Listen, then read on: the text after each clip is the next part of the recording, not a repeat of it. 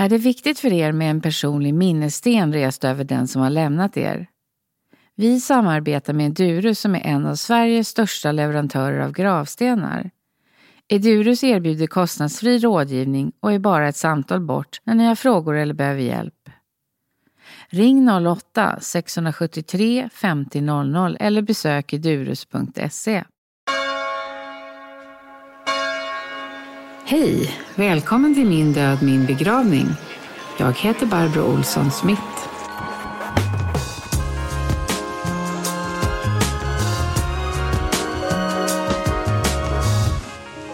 Välkommen hit, Johan Munter, mästerflorist. Tack så jättemycket. Det ska bli så spännande att höra eftersom jag själv älskar blommor så mycket och vet att du gör det. Men inte bara det, men att du är väldigt intresserad av vad man gör med blommor och vad man kan göra kring en begravning. Ja, men det där är jättefint och jätteintressant. Och det, det går ju faktiskt att göra precis vad som helst med blommor till en begravning. Det, det finns inga stopp eller regler eller begränsningar. Så allt från den här späda lilla vitsippan till något mastodonthav. Det går att göra allt möjligt. Hur tycker du man ska tänka? För det finns ju mycket, alltså man har ju, ser blommor med symboler. Alltså att den vita liljan stod för skörhet eller återuppståndelse och så har jag läst. Men vad tycker du om det här? Behöver man vara fast i sådana symboliker?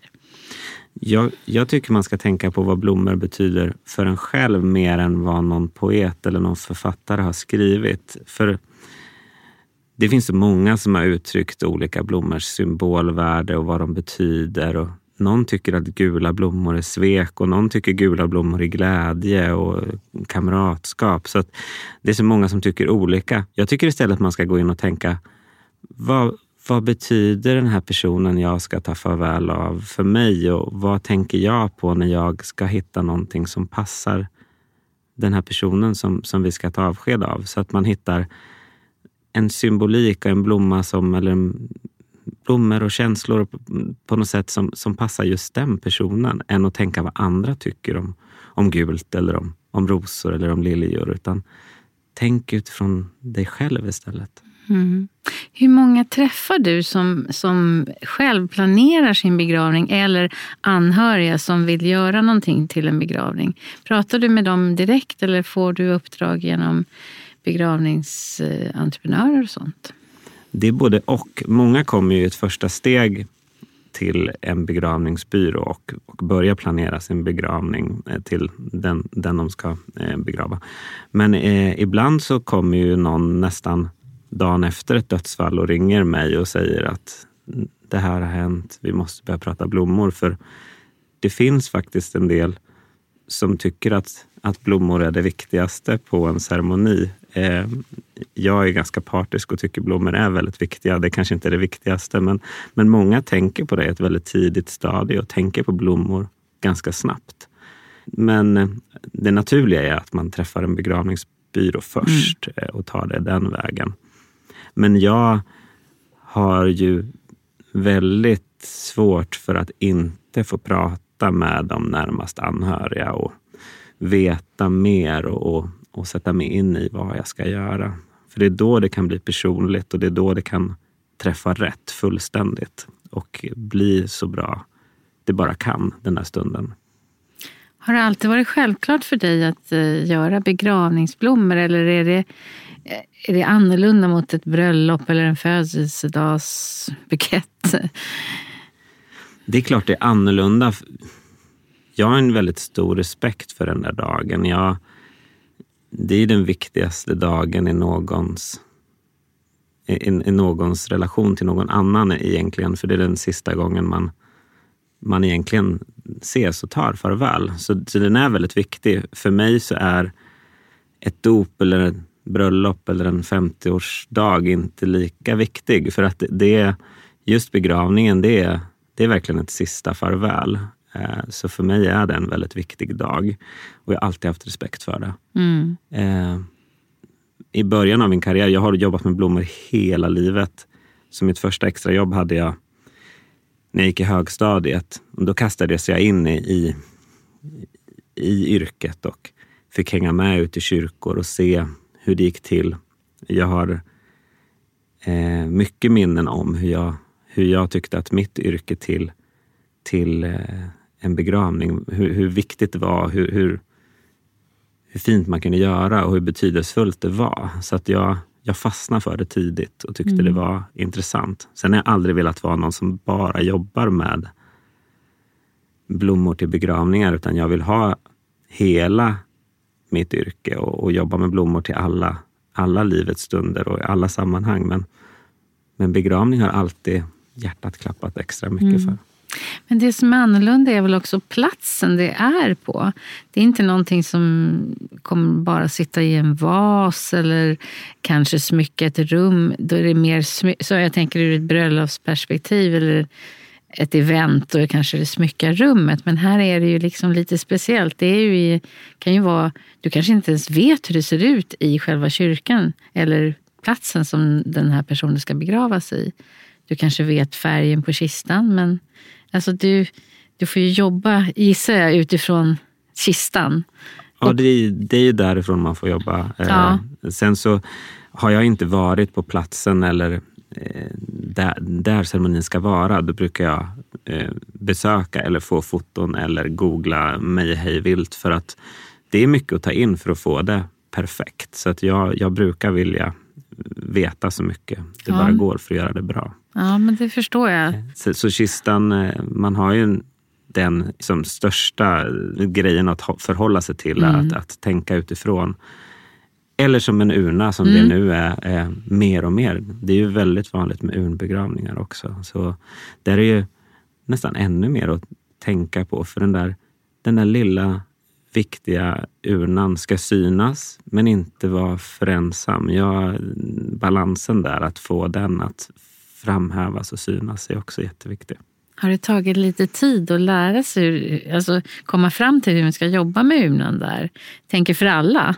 För det är ju nytt för också för besökaren att titta på någonting som inte är stort, som en kista.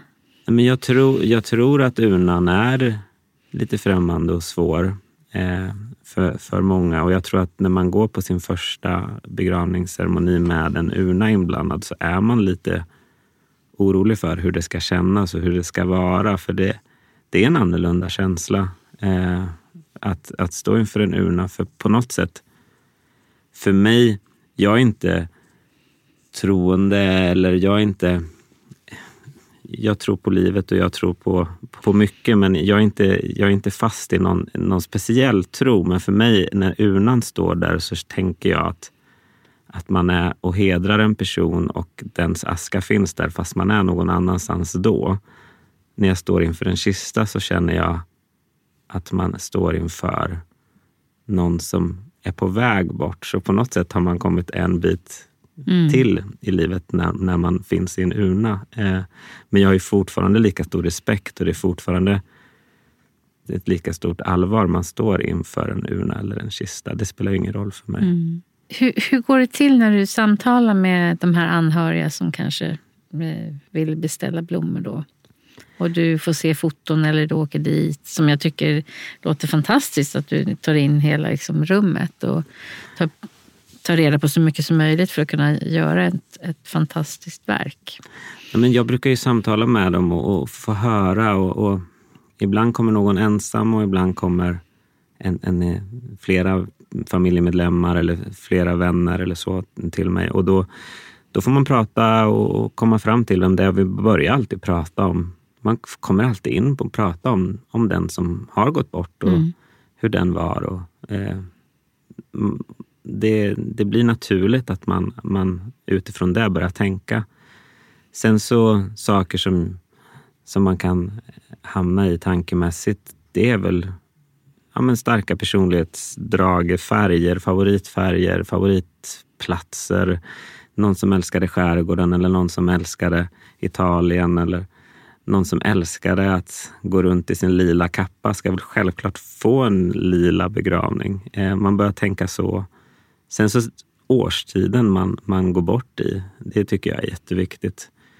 jag är en sån som njuter av blommor i säsong och, och tycker det är det viktigaste. Så går man bort och, och en begravningsceremoni är på våren så är det ju vårblommorna som känns så viktiga och de, för mig så känns våren som livet som mest. Så det, jag gillar våren väldigt mycket. Och sommaren har ju sina känslor och hösten. Och det, jag har gjort flera ceremonier där det bara legat massa vackra höstlöv under kistan och nypongrenar och, och, och sådant. Och att vintern får vara karg. Och, ja, men det går att hitta årstidskänslor också mm. väldigt fint med blommor och, och begravningsceremonier tillsammans.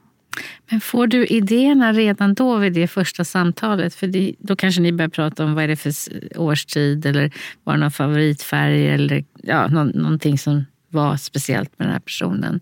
Så måste du få några första idéer då. Ja, men det får jag. Och sen samtidigt, jag ska ju inte komma in och köra över någons egna tankar utan jag vill ju att den anhöriga ska berätta hur, hur, hur den har tänkt och, och hur om man själv har några idéer. Och oftast har de ju det. Så min roll är ju att förstärka och hjälpa till och bygga vidare på det som, som förmedlas från mm. dem jag möter. Mm. Eh, det är väldigt sällan som någon sitter helt tyst och säger jag vet ingen blomma, jag vet ingen färg, jag vet ingenting. Utan oftast har man tänkt och man, man har någonting att uh, återkoppla till. Mm. Och man kan ju bara tänka på någon brudbukett som, som är ett gemensam nämnare för ett kärlekspar. Man kan bara tänka på att man alltid köpte de där glada tulpanerna eh, när, när det var den där stunden. Eller man alltid på midsommar så var det den där gula klänningen och stora kransen. Och man, man kan börja tänka på olika saker i en människas liv och så därifrån hitta på idéer. Ungefär som vi pratar om matminnen eller doftminnen så har man blomminnen. Ja, man har det nästan till alla människor. För mig så, jag är så besatt av blommor. Eh, våra barn tycker att vi bara håller på att tänka på blommor hela tiden. Men, men jag tror att alla människor har relationer till blommor och relationer till människor. Och hur ointresserad eller intresserad man är av blommor så, så har alla någon form av favoritblomma. Man har ju någonting som betyder mer eller mindre.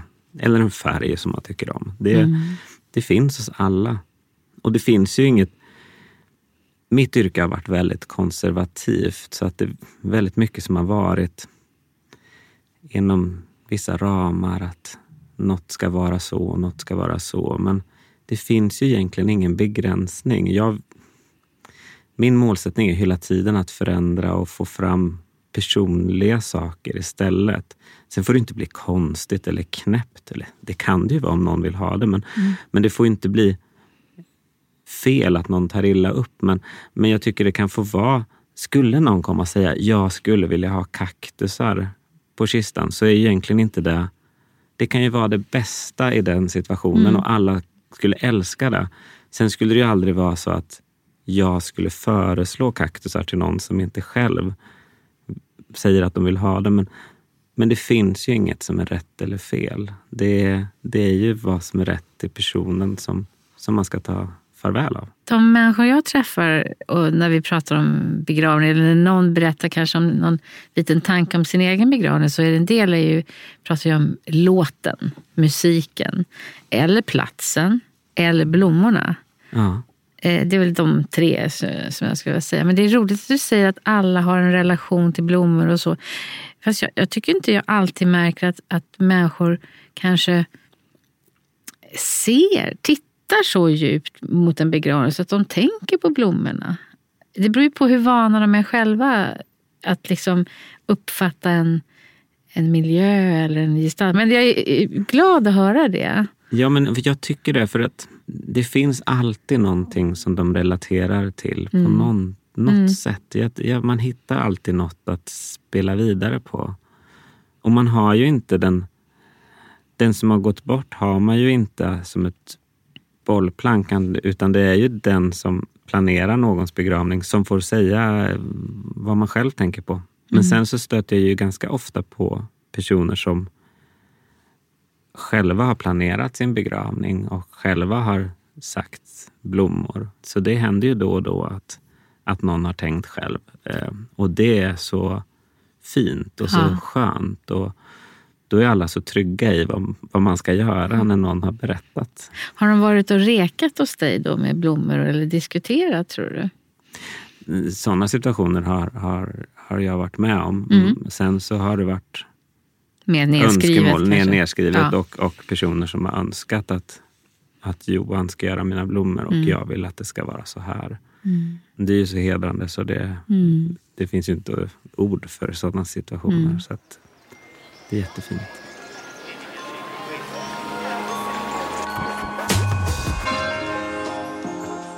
Vi pratade lite om det här med trender eller som du sa i, i att floristyrket har, har varit väldigt konservativt. Jag vet ju att du har ju gjort ett arbete för Fonus eh, där du har tittat på, eh, vad kallar man det, ett, ett, hela spannet. Vad säger ni? En, eh, Ja, men det är ett, ett begravningssortiment kan man kalla Ja. det. Så det är dels för nätsidorna och sen även i bokform och i Mm. för att hjälpa och råda och inspirera vad man kan tänka sig göra av en begravning. Så att vi gick in i detalj och planerade hur, hur man kan förstärka och göra dagen ex, extra fin och fånga olika stilar, olika typer av blommor och olika personligheter helt enkelt. det måste ha varit ett ganska stort jobb, ganska omfattande. Ja, det var ett jättestort jobb och Ja. man vill ju... Hade de haft det här förut eller var det här en ny tanke? Att man skulle inspirera sina kunder? Och... de- De har haft eh, ett, ett, ett blomstersortiment som eh, har varit framtaget men inget som de har gått in i så detalj att så många människor har arbetat tillsammans för att få fram. Och n- att låta någon tänka så, så mycket och så planerat som jag fick göra. Och jag tog där också ett ganska stort grepp om just urnan i, i en kyrka eller i, i en, på en plats eller till en urnceremoni. Så hur den ska dekoreras. Så att eh, jag tror att det som utmärker det sortimentet mest är nog hur jag har tänkt med urnorna. Eh, sen har jag även tänkt lite annorlunda med kistor och hur de kan dekoreras också. Men ja, det är viktigt. Och det, många kyrkor till exempel har ju inte ens ett anpassat bord att ställa en urna på. Eh, så det, det, är, det är så nytt i vår värld att, att eh, man inte har hunnit designmässigt hela biten i, i att det ska finnas eh, på platser där begravningar hålls ett, ett, ett vackert bord som det används på. Så att det, Och jag tycker inte det alltid verkar vara helt klart för kister heller. Eller? nej. Alltså inte vackert alltid. Nej, men det är... Kistan står ju på bockar så Ja. de står lite upphöjda. Och det är ju inte alltid det där helt klockrent eh, arkitektoniskt till, Nej. till kyrkorummet. Så att det, Nej. det går att göra mycket. Mm. Så ja. Eh, Det här blomstersortimentet, eh, ser du att det påverkar anhöriga för hur de kommer att beställa blommor? Eller är det florister över hela Sverige som tittar på det här? Alltså hur, hur fungerar ett, ett sånt här sortiment? Eller är det Men- att man kan beställa precis det där hos dem? Man kan beställa precis det där som florister skapar runt om i vårt Ja, land, ja. vart man än bor. Ja. Sen så kan ju det vara inspiration och att ser man den där prunkande rosendekorationen i rosa så kanske man vill göra något liknande fast lite mindre och i aprikost eller sådär. Så man kan tänka vidare. Mm. Ja. Så en del behöver ju se saker för att kunna själv börja drömma och tänka och få fram vad man själv vill åt. Eh, En del är klara i huvudet på en gång hur något ska se Mm. ut men många behöver hjälp på traven och, och se något för att först eh, komma in på ett spår och sen tänka vidare. Just det. Ja, Det men det blir spännande. spännande att se. Men, men kan, vad har hänt då? Om vi säger sen du, när det var mera konservativt. Vad är det som har hänt med begravningsblommorna de sista 30-40 åren? Jag skulle säga att det har hänt väldigt mycket de senaste 10 åren. Eh, 15 åren har det hänt ganska mycket.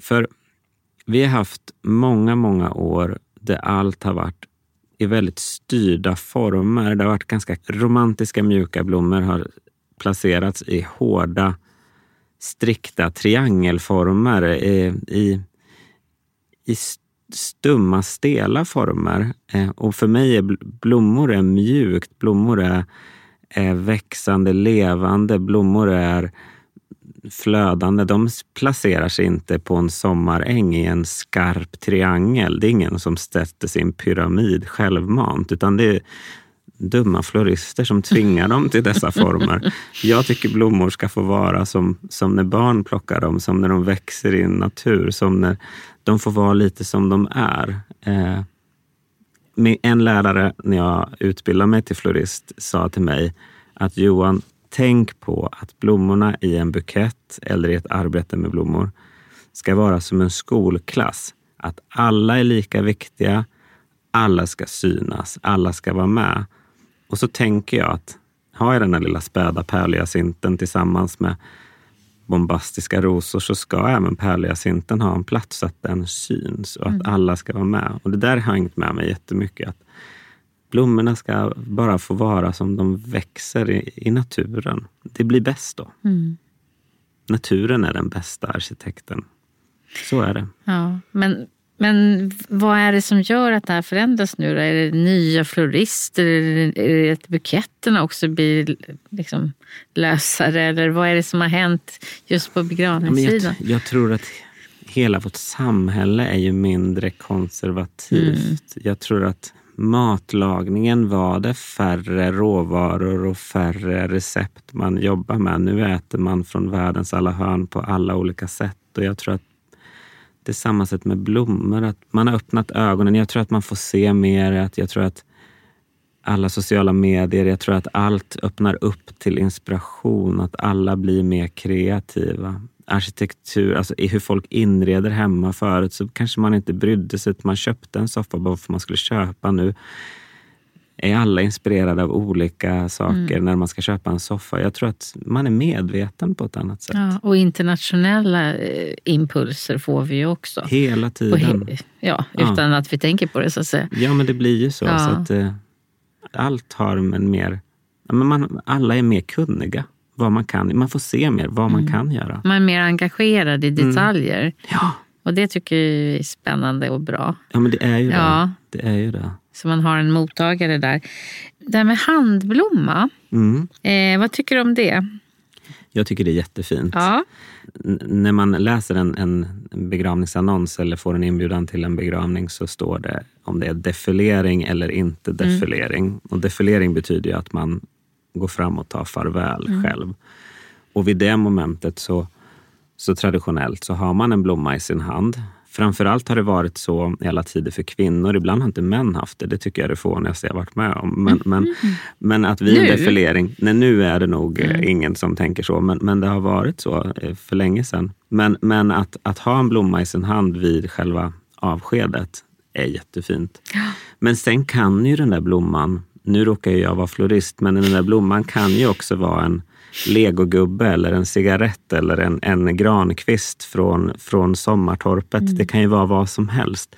För mig är det en sak som man bara som avsked lämnar vid urnan eller kistan mm. eller när man vid graven om man sänker ner eh, urnan eller kistan. Så det kan ju vara precis vad som helst, men, men något personligt.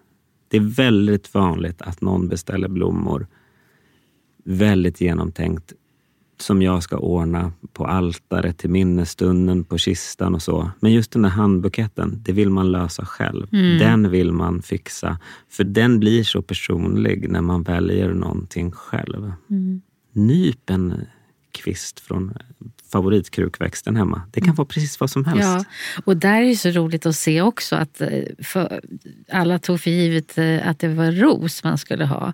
Och då kände jag för många år sedan att jag kan väl välja någonting annat. Och, och nu, det där har ju liksom bara ändrat sig från år till år. Jag tycker ja. att nu är det, men jag tänker också, det är ganska skönt stöd att ha något att hålla i när man ska gå fram. Det är väldigt skönt för man det är bland det vidrigaste man kan göra. Samtidigt är det så skönt och så mm. fint mm. att gå fram och göra det där. Men att just ha en blomma att hålla i, det är väldigt, väldigt skönt att ha någonting i sin hand. Ja. Eh, så det blir tryggt. Man, man blir trygg med en blomma i sin hand. Ja, man får ge någonting. Man, man får, får, ge något, en, ja. man får göra någonting ja. så att säga.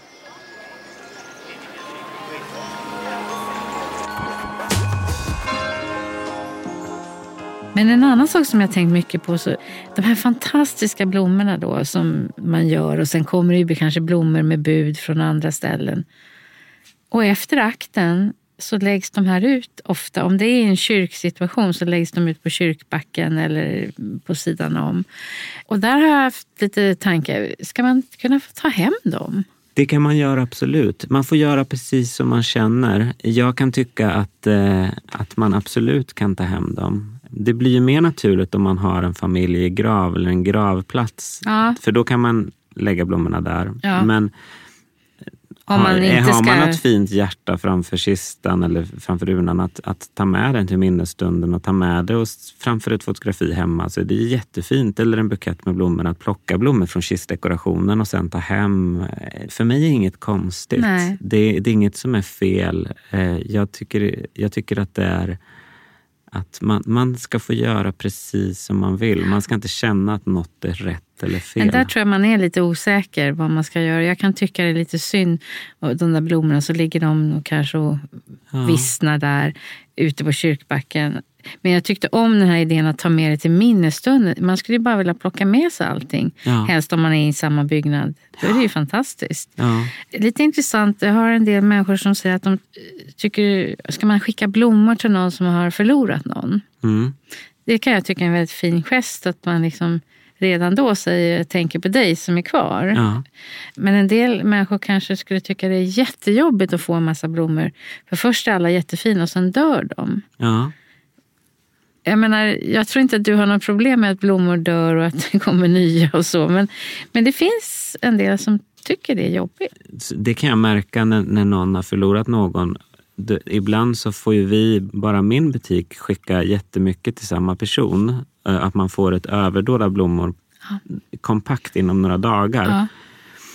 Jag skulle nog kunna tänka mig att om man efter två månader efter ett dödsfall får en bukett eh, och visa ens tanke skulle vara minst lika uppskattat. Att man, man, man, man behöver ju liksom. inte skicka i stundens hetta på en gång utan Nej. man kan ju också skicka vid ett annat tillfälle. För många är det ju eh, så turbulent. Livs, livet ändras snabbt och det blir mycket kring ett dödsfall. Och att planera en begravning och, och blommor och mat och platser och stenar och kistor. Det är så mycket att tänka på. Man är uppe i varv och det är massa. Man får blommor och folk skickar brev och hör av sig. Och sen så när den där begravningsdagen är över så blir det Tyst. ganska tyst och tomt och ensamt. Och då tror jag att det hade varit bra om det blev lite utspritt. Att man Mm. verkligen får bekräftat att man är inte själv utan det finns mycket kvar i livet efteråt. Men att när det, allt kommer kompakt och sen bara blir knäpptyst så, så kan, det vara, kan det vara jobbigt. Ja. Och där har vi lite för lite utbildning själva, tror jag, hur vi själva är i sorg och hur det ter sig. Och hur man ska vara med andra som är, ja, har förlorat någon. Så det är nog lite speciellt. Ja, Men det är ett bra tips att man tänker att man, man kan, om man kan vänta så kan man göra, skicka det sen. Ja, och det är ju det där att många frågar ju mig om, om är det inte jobbigt att, att möta ledsna människor och så när man jobbar i i begravningssammanhang. Men det är ju inte jobbigt. Jag tycker inte det är ett dugg jobbigt att möta någon som är ledsen. Och jag har väldigt lätt för att vara ledsen utan att tycka det är genant mot andra också. Jag var väldigt nära till tårar. Så ibland kan jag tycka att det händer ju att jag blir ledsen när någon annan är ledsen när man sitter och planerar en begravning. Fast jag har ingen aning om vem som har gått bort. För att, att käns känslor är, nej det är inte jobbigt. Det, det, det tillhör. Så är det. Har du haft några tankar på din egen begravning? Nej, det, det är inget som jag har tänkt på.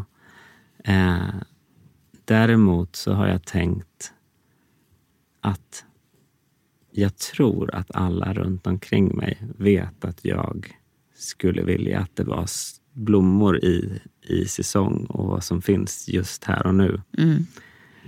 När någon frågar mig vem, vilken som är min favoritblomma så har jag alltid svårt att säga, men jag säger oftast det som är här och nu, just nu. Så om jag istället hade fått önska så hade jag nog somnat in i liljekonvaljerna och, och, och, och vitsipporna och gullvivorna och blåsipporna och vårens första blommor.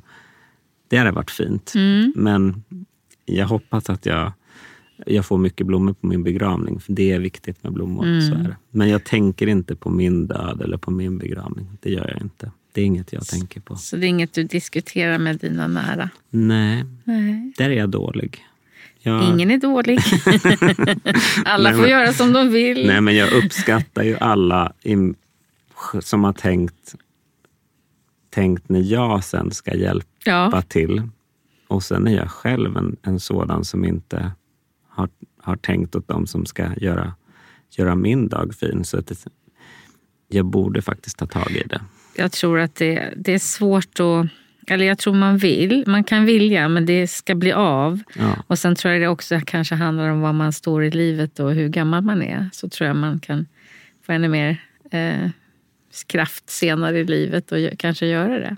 jag tror det också. Ja. Sen som min fru är också florist, så vi, Mm. vi är så synkade rent eh, vad vi gillar eh, Mm. för, för färg, form och, och, och känslor. Så att eh, den som hänger i längst av oss har, har lätt att tycka vad som är rätt Mm. och fel. Det kommer lösa sig.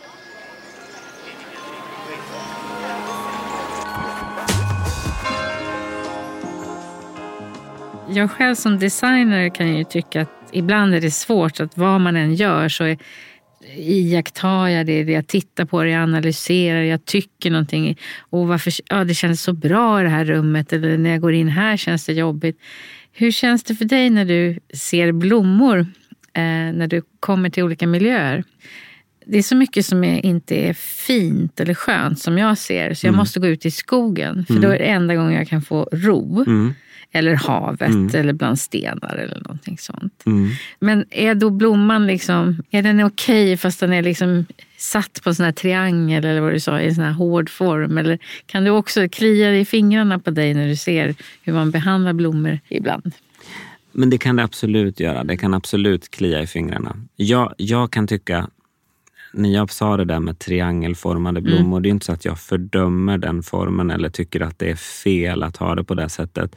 Men jag tycker att jag ser på en blomma som någon har gjort med känsla och med eh, passion och värme. Sen Ja. kan ju den se ut hur som helst, men, men något som känns fabrik och slentrian, det är det sista man vill se. Utan man vill att det ska kännas genuint och genomtänkt och personligt. Sen kan det se ut precis hur som helst egentligen.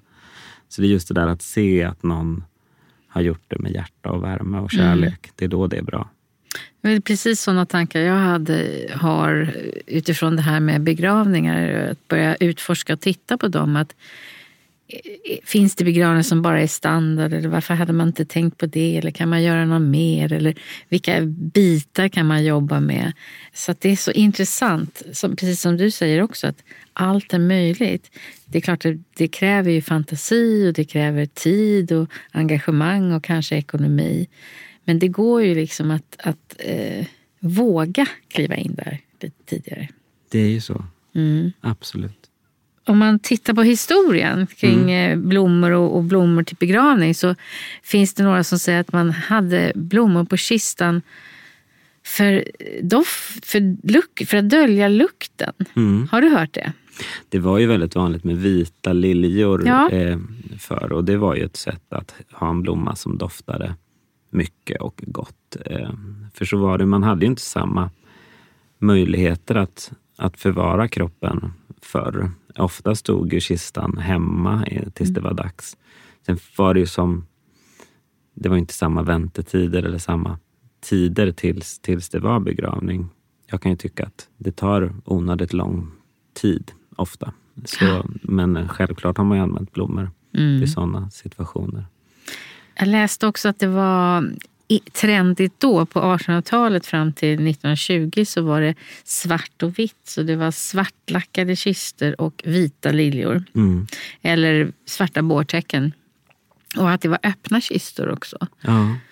Det känner man ju nästan igen så här filmiskt, eller hur? Någon svart öppen kista med, och vita liljor. Ja, ja.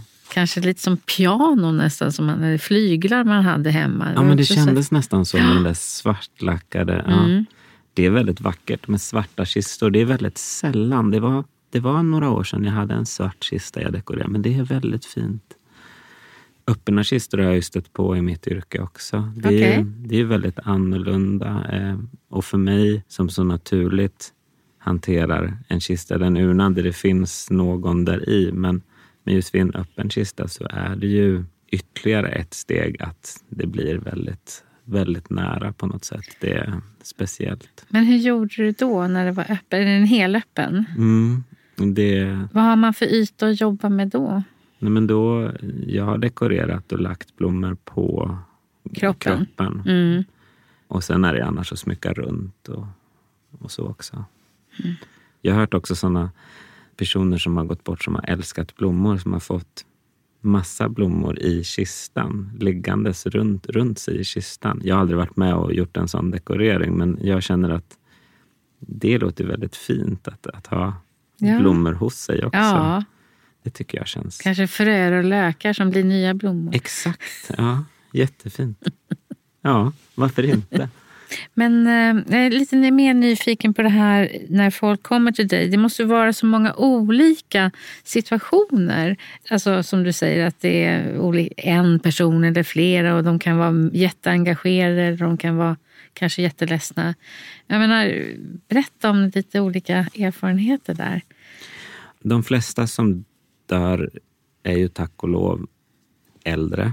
Det är ju inte alla som är det, men de mm. flesta är ju, är ju mm. äldre och oftast så, så träffar man dens livspartner eller barn eller, eller nära vänner. Men det har ju hänt. Jag har ju varit med om, om situationer där det är ett barn eller någon som hastigt har ryckts från en, en familj när det har varit mm. hemska tragedier och hemska situationer. Jag har varit med om dubbelbegravningar flera gånger när två personer har gått bort väldigt nära varandra. Det är väldigt starkt och väldigt fint. Att se två kistor stå intill varandra, det är otroligt mm. starkt. Eh, och sen dessutom få göra det fint med blommor till det. Så att eh, man får vara med om mycket. Vad är det som drar dig? Vad är det som gör att eh, du vill göra det här? Men jag känner ju inget obehag eller något att det är jobbigt eller konstigt. Utan jag känner ju tvärtom då att jag hjälper till att göra det fint. Att göra det så bra det bara går till dem som behöver min hjälp. Så att mm. jag, jag känner det mer som ett livskall att hjälpa andra att göra den svåraste stunden i livet så fin som möjligt. Mm. Så att det, jag vet inte. Och sen är det väl passionen till blommor och passionen till att få göra någonting fulländat bra. Mm. jag vet inte. Det, det är naturligt. Det är naturligt för ja. mig att, att, att göra det. Men det var fint det där du säger att det är liksom kärleken till blommorna. Ja. Och det är det ju en bukett till någon som ska gå bort också. Ja men det är ju det. Ja. Det är ju det. Så att, eh, och jag tror att den dagen jag inte går till jobbet och, och, att hjärtat klappar när jag ser blommor. Att jag är ju fortfarande så att jag bara står och tittar in i en blomma och, och, blir helt förtrollad när jag tittar på blommor. Jag är ju, så är jag varje dag. Så att jag mm. är ju, det är ju ett snäpp konstigt som har hamnat i mig. Att jag, för mig är blommor väldigt, det är viktigt. Sen är det ju det här att jag tror att jag har vuxit upp på landet. Hela min släkt är jordbrukare, lantbrukare. Naturen har alltid varit nära och viktig. Så att i skog och mark och, och i, med natur så, så är jag tryggast och lugnast och mår bäst. Och nu när jag råkar bo i en storstad så, så är ju blommorna min natur och, mm. och det som gör mig trygg som när jag står i urskogen. Så att det, det är väl så. Jag känner igen det också. Ja. Att man måste ut där i skogen. Men berätta om responsen du får. Får du någonsin höra från så, några som har varit på begravning som inte beställde? Jo, men det får jag. Mm. Och det är väldigt fint. Jag pratade senast igår med en kvinna som kom in och tackade för att jag gjorde hennes mans begravning så fin och att att så många har ringt till henne och tackat för att det var så fint och att blommorna var så fina och har tagit upp det när de tackar mm. änkan. Och det är så fint att hon kommer in och säger det vidare till mig. Det blir ju lite som att jag lämnar teatern innan föreställningen börjar, eller vad man ska säga. Mm. För jag går ju därifrån mm. när ceremonin ska börja. Det är ibland att jag känner sådär att, att jag skulle vilja vara där och, och få hela harmonin med förrättaren som håller i begravningen och med musiken och med allt i sin helhet. Komplett. Men, men mm. jag gör mitt jobb och sen så passar jag därifrån och tänker. Och så får det där ske sen efteråt. Mm. Det. Men det är mycket alltså Man hör ju att det här är inget bara beställer en bukett. Vi pratade lite om det innan vi startade ja. där. Eh, hur ska vi tänka kring... En del tycker ju blommor kan vara dyrt och en del tycker till, alltså, troligtvis att eh, sådana här arrangemang blir väldigt dyra. Om man inte har en vana att beställa blommor så kanske man inte förstår arbetet. Att det, finns, det är skillnad med att köpa själva växterna och blommorna. Ja. De är, det, är som en, det är ingen sak, men vad ska jag säga? Nej, en, men det är ju lite en, så. Det är som en, som en råvara ja. och om en kock gör en ja. morotssoppa så är ju den mer ja. värd än en morot ja. från början för att man skapar ju något med mm. moroten. Mm. Men, men, och, och, så är det ju. Men, och jag kan ju tycka att oavsett vad man har för budget så är det så viktigt att det tänks rätt med vad man vill åstadkomma eller mm. vad man vill åt. Och Det är faktiskt ganska många som vill inte att min begravning ska inte kosta massa pengar för de andra utan den ska, det ska vara nedtonat. Men, men då ska ju just den där ensamma stora vita rosen eller vad det nu må vara eller den där, det där enkla bårtäcket över min enkla kista vara perfekt. Så även om man jobbar med lite budget, lite pengar så kan ju det man väljer att investera i vara genomtänkt mm. och väldigt bra. Och oftast är ju det enkla väldigt, väldigt snyggt och väldigt, väldigt bra. Så det handlar ju mer om att träffa rätt med att man eh, gestaltar den här personen eller känslan eller att, det är, ja. ja. att man känner igen sig. Ja. Nej men så är det. Och sen, jag brukar tänka så här också att man, om man står i en kyrka med mycket blommor till en begravning och kisar lite, då är alla blommor kan smälta ihop med varandra. Om alla innehåller lite vitt och lite gult och lite blått och lite rött och lite sådär, så kan det bli lite så här en enda gröt av allting. Mm. Så därför så tycker jag att det är väldigt fint med formarbeten. Kransen som symbol och hjärtat som symbol. Det är de starkaste symbolerna om man vill åt någon form. Så att hjärtat är naturligt en så stark kärlekssymbol. Mm. Men sen kransen, den, den är så urgammal symboliskt. Och, och för mig en, en, en liten blomsterkrans, stor som en hårkrans, är den, den syns 50 meter ifrån den så ser man den där cirkeln. Kransen är en evighetssymbol som jag älskar. Mm. Den, är, den är så tydlig och, och, eh, och bra. Jag, jag gillar de där tydliga formerna i, i allt hav. Tack så mycket. Tack, Johan för att du ville komma till Min död, min begravning och prata om blommorna. Tack själv. Följ oss på Instagram, min dod min begravning podcast. Om du undrar någonting eller vill veta mer så hör av dig på info at mindodminbegravning.se.